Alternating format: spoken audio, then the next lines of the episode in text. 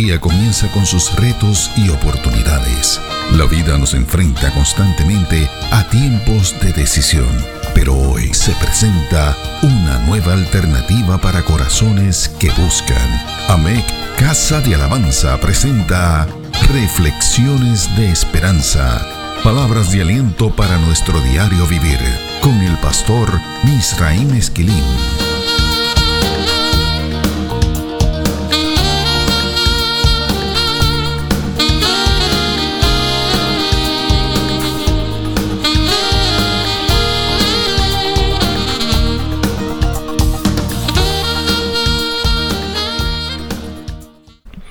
Recibe bendiciones del Señor. Las reflexiones acerca del Salmo 91 nos han conducido a trabajar con los procesos para afinar nuestras perspectivas del dolor, de las pruebas y de las tragedias que nos asaltan en la vida. Las publicaciones académicas que tratan estos temas señalan que el dolor es el quinto de los signos vitales. Los otros cuatro son el pulso, la respiración, la temperatura y la presión arterial. Estas publicaciones destacan que el dolor es sin duda uno de los principales factores de sufrimiento. Es un hecho que la forma en que enfrentamos y manejamos el dolor y el sufrimiento afecta positiva o negativamente la calidad de nuestras vidas. El escritor del Salmo 91 nos ofrece unas avenidas bíblicas y cristocéntricas para aprender a enfrentar las tragedias, así como los dolores que éstas causan.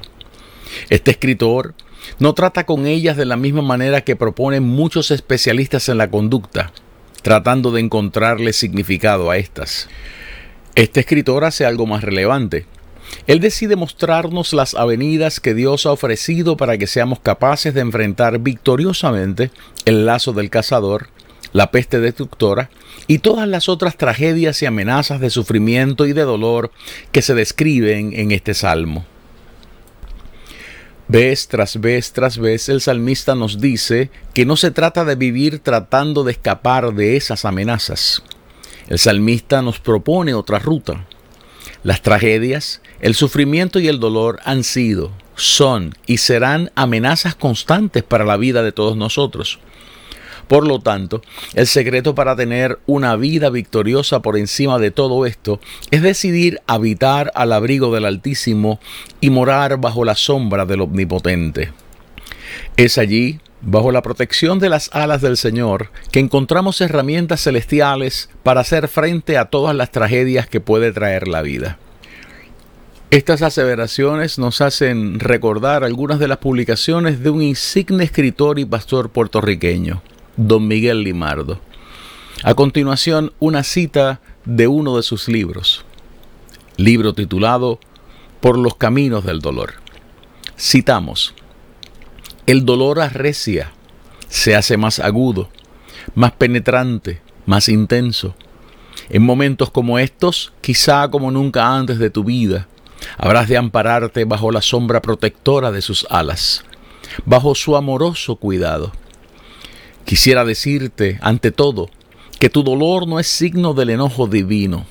Aun cuando no lo comprendas ahora, hay un Dios que te ama con un amor inconmensurable. Tu dolor no es sino el peso de aquella cruz que Él mismo cargó y pide de cada uno de nosotros que llevemos la nuestra. Sufrió junto a su Hijo, también sufre junto a ti. Más cerca habrás de sentirle, mientras hondo te hiera tu dolor. Cierro la cita. Tuve el privilegio de conocer a don Miguel cuando yo era un adolescente. Limardo, el pastor, el doctor en filosofía y letras de la Universidad de Valencia, era definido por don Abelardo Díaz Alfaro como un ungido de la andanza apostólica. Don Miguel siempre tenía una poesía a flor de labios. Él era un poema que ambulaba entre nosotros.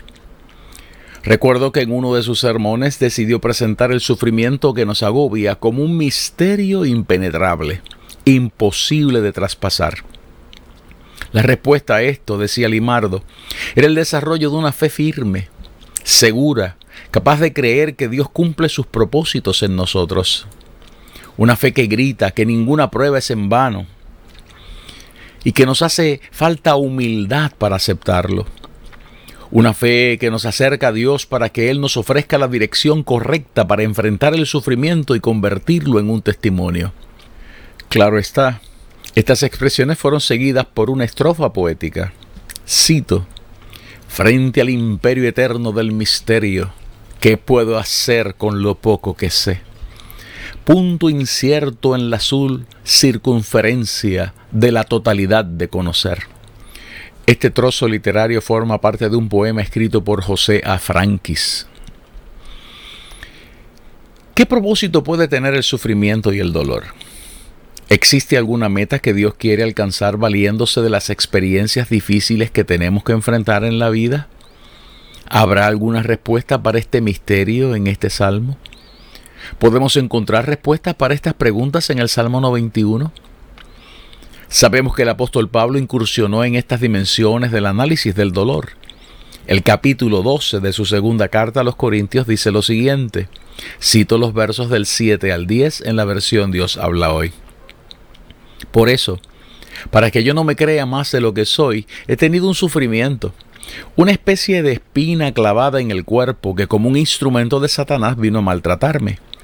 Tres veces le he pedido al Señor que me quite ese sufrimiento, pero el Señor me ha dicho, mi amor es todo lo que necesitas, pues mi poder se muestra plenamente en la debilidad. Así que prefiero gloriarme de ser débil, para que repose sobre mí el poder de Cristo. Y me alegro también de las debilidades, los insultos, las necesidades, las persecuciones y las dificultades que sufro por Cristo, porque cuando más débil me siento es cuando más fuerte soy.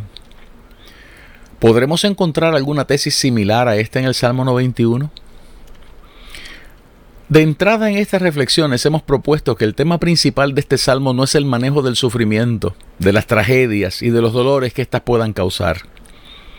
Uno de los temas centrales de este salmo es la propuesta divina para que desarrollemos una visión de la vida que trascienda a los dolores y a los sufrimientos tenemos que aprender que hay esperanza más allá del dolor y de las angustias.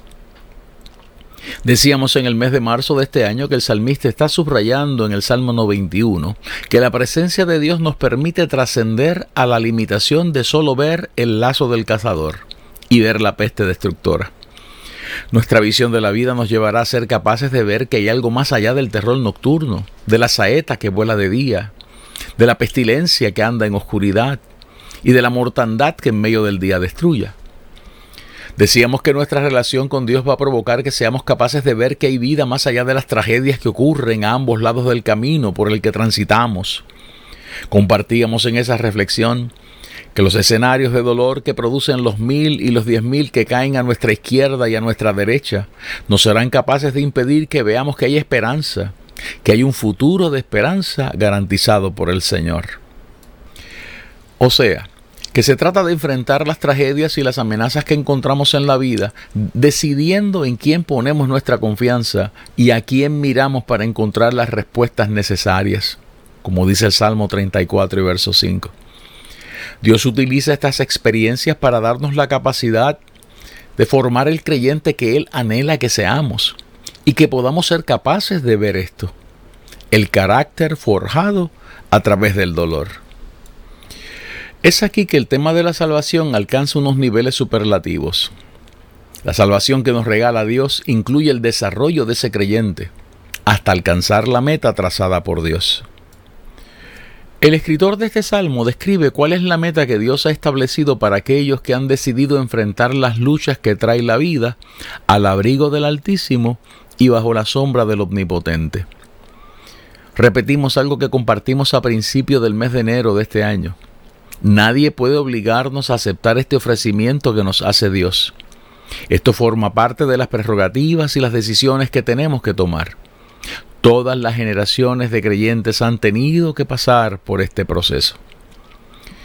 El escritor del Salmo 91 concluye en sus últimos versos que la presencia de Dios garantiza que podemos enfrentar el terror nocturno y la saeta que vuela de día, utilizando estos escenarios como herramientas para la formación y el desarrollo de nuestras vidas como creyentes en Cristo. Escuchemos lo que dicen esos versos 14, 15 y 16 del Salmo 91. Por cuanto en mí ha puesto su amor, yo también lo libraré, le pondré en alto, por cuanto ha conocido mi nombre. Me invocará y yo le responderé. Con él estaré yo en la angustia, lo libraré y le glorificaré, lo saciaré de larga vida y le mostraré mi salvación. Nosotros comenzamos a compartir algunos de estos datos en nuestra reflexión del 8 de abril del año en curso. Compartimos allí que hay teólogos que han llegado a la misma conclusión a la que nosotros hemos arribado desde principios del siglo XX. Ya hemos dicho que existen varias maneras de acercarse a esta resolución que hemos leído, los versos 14, 15 y 16 del Salmo 91. Una de ellas es la que hemos estado utilizando en las reflexiones que hemos compartido hasta aquí describir e interpretar el mensaje que Dios nos comunica a través de las aseveraciones que encontramos en los versos de este salmo. Pero también hemos compartido que estos versos han salido de la boca y del corazón de Dios y que por lo tanto poseen el poder para transformar al ser humano que cree.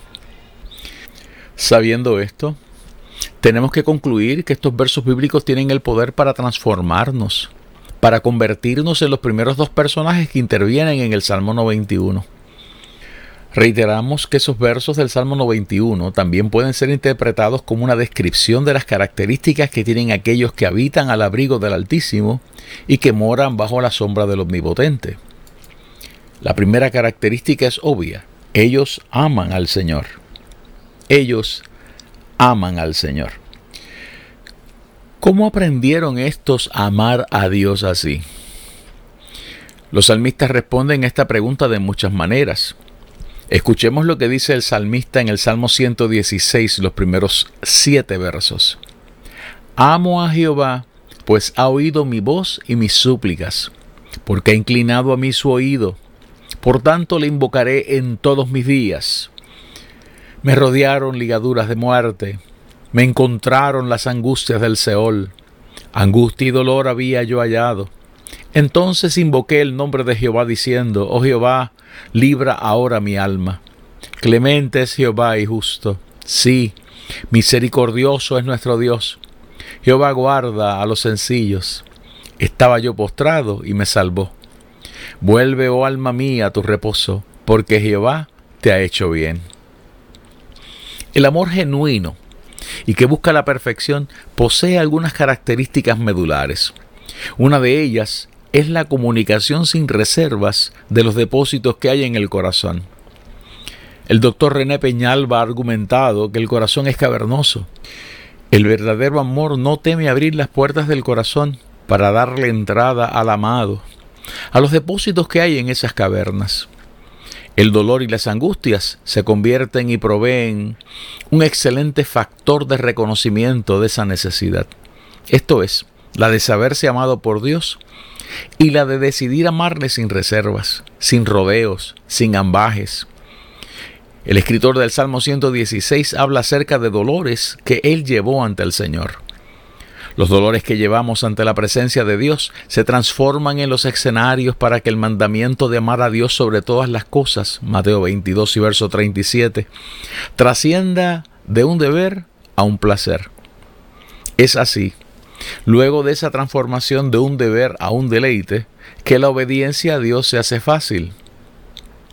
Si obedeciereis cuidadosamente mis mandamientos que yo os prescribo hoy, amando a Jehová vuestro Dios y sirviéndole con todo vuestro corazón y con toda vuestra alma, yo daré la lluvia de vuestra tierra a su tiempo, la temprana y la tardía, y recogerás tu grano, tu vino y tu aceite. Daré también hierba en tu campo para tus ganados, y comerás y te saciarás. Esa es la lectura del capítulo 11 del libro del Deuteronomio, los versos del 13 al 15. Amar al Señor facilita la obediencia. Qué fácil se nos hace amar a Dios cuando la tragedia azota. La segunda característica que el Salmo 91 promueve es que son creyentes que conocen a Dios, conocen el nombre de Dios. Ya hemos dicho que esta clase de conocimiento eleva el alma por encima de los anhelos, de las pruebas, de las tribulaciones, de las tentaciones y de las necesidades que podemos enfrentar en la vida. Pero hay que añadir que esta clase de conocimiento trasciende el conocimiento intelectual. Los creyentes que describe el Salmo 91 conocen que Dios es el refugio contra el turbión, como dice Isaías 25, porque lo han experimentado. Ellos conocen que Dios es el testigo fiel y verdadero, como dice Apocalipsis capítulo 3, porque le han visto dando testimonio a favor de ellos. Ellos saben que Él es el admirable consejero, como dice Isaías capítulo 9, porque han recibido su consejo en medio de la prueba.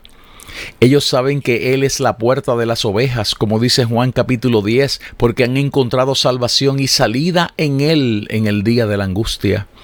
Ellos saben que Él es el Emanuel, como dice Isaías capítulo 7, porque han experimentado que Él está con nosotros.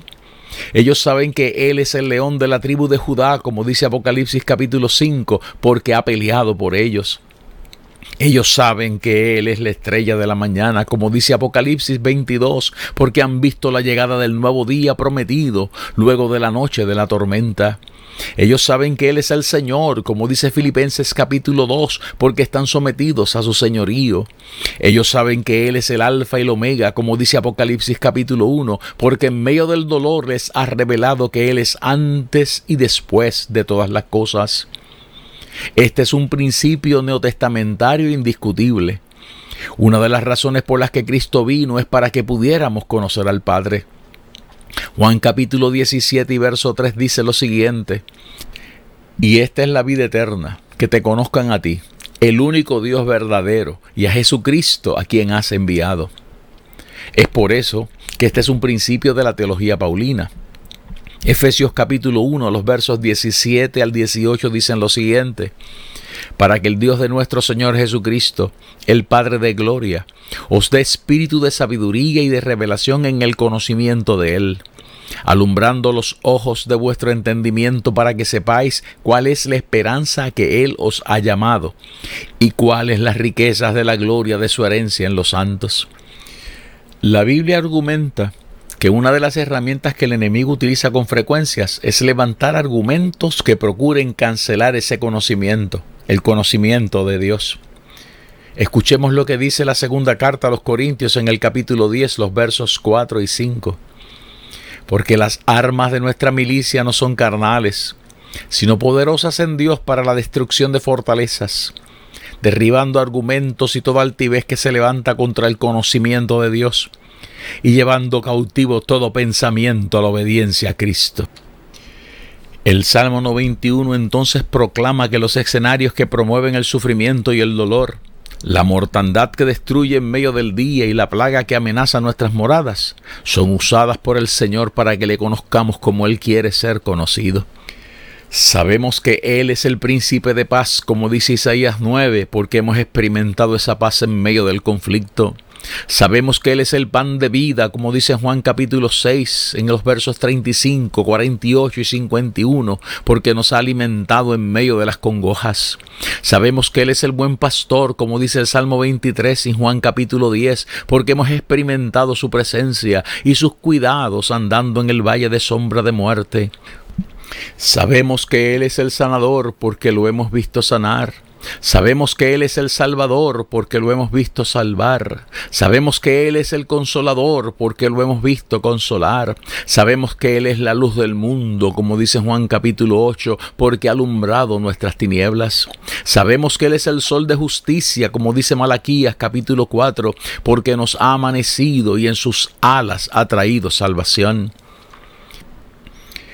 Es este conocimiento de Dios el que nos permite saber y testificar que conocemos y sabemos que Dios libra a los suyos. Los que habitan al abrigo del Altísimo y moran bajo la sombra del Omnipotente lo han experimentado. Son creyentes que saben que Dios pone en alto, es refugio para ellos, lo han experimentado. Esto forma parte de las expresiones más celebradas del Salterio. Escuchemos lo que dice el Salmo 28 y verso 8. Jehová es la fortaleza de su pueblo y el refugio salvador de su ungido.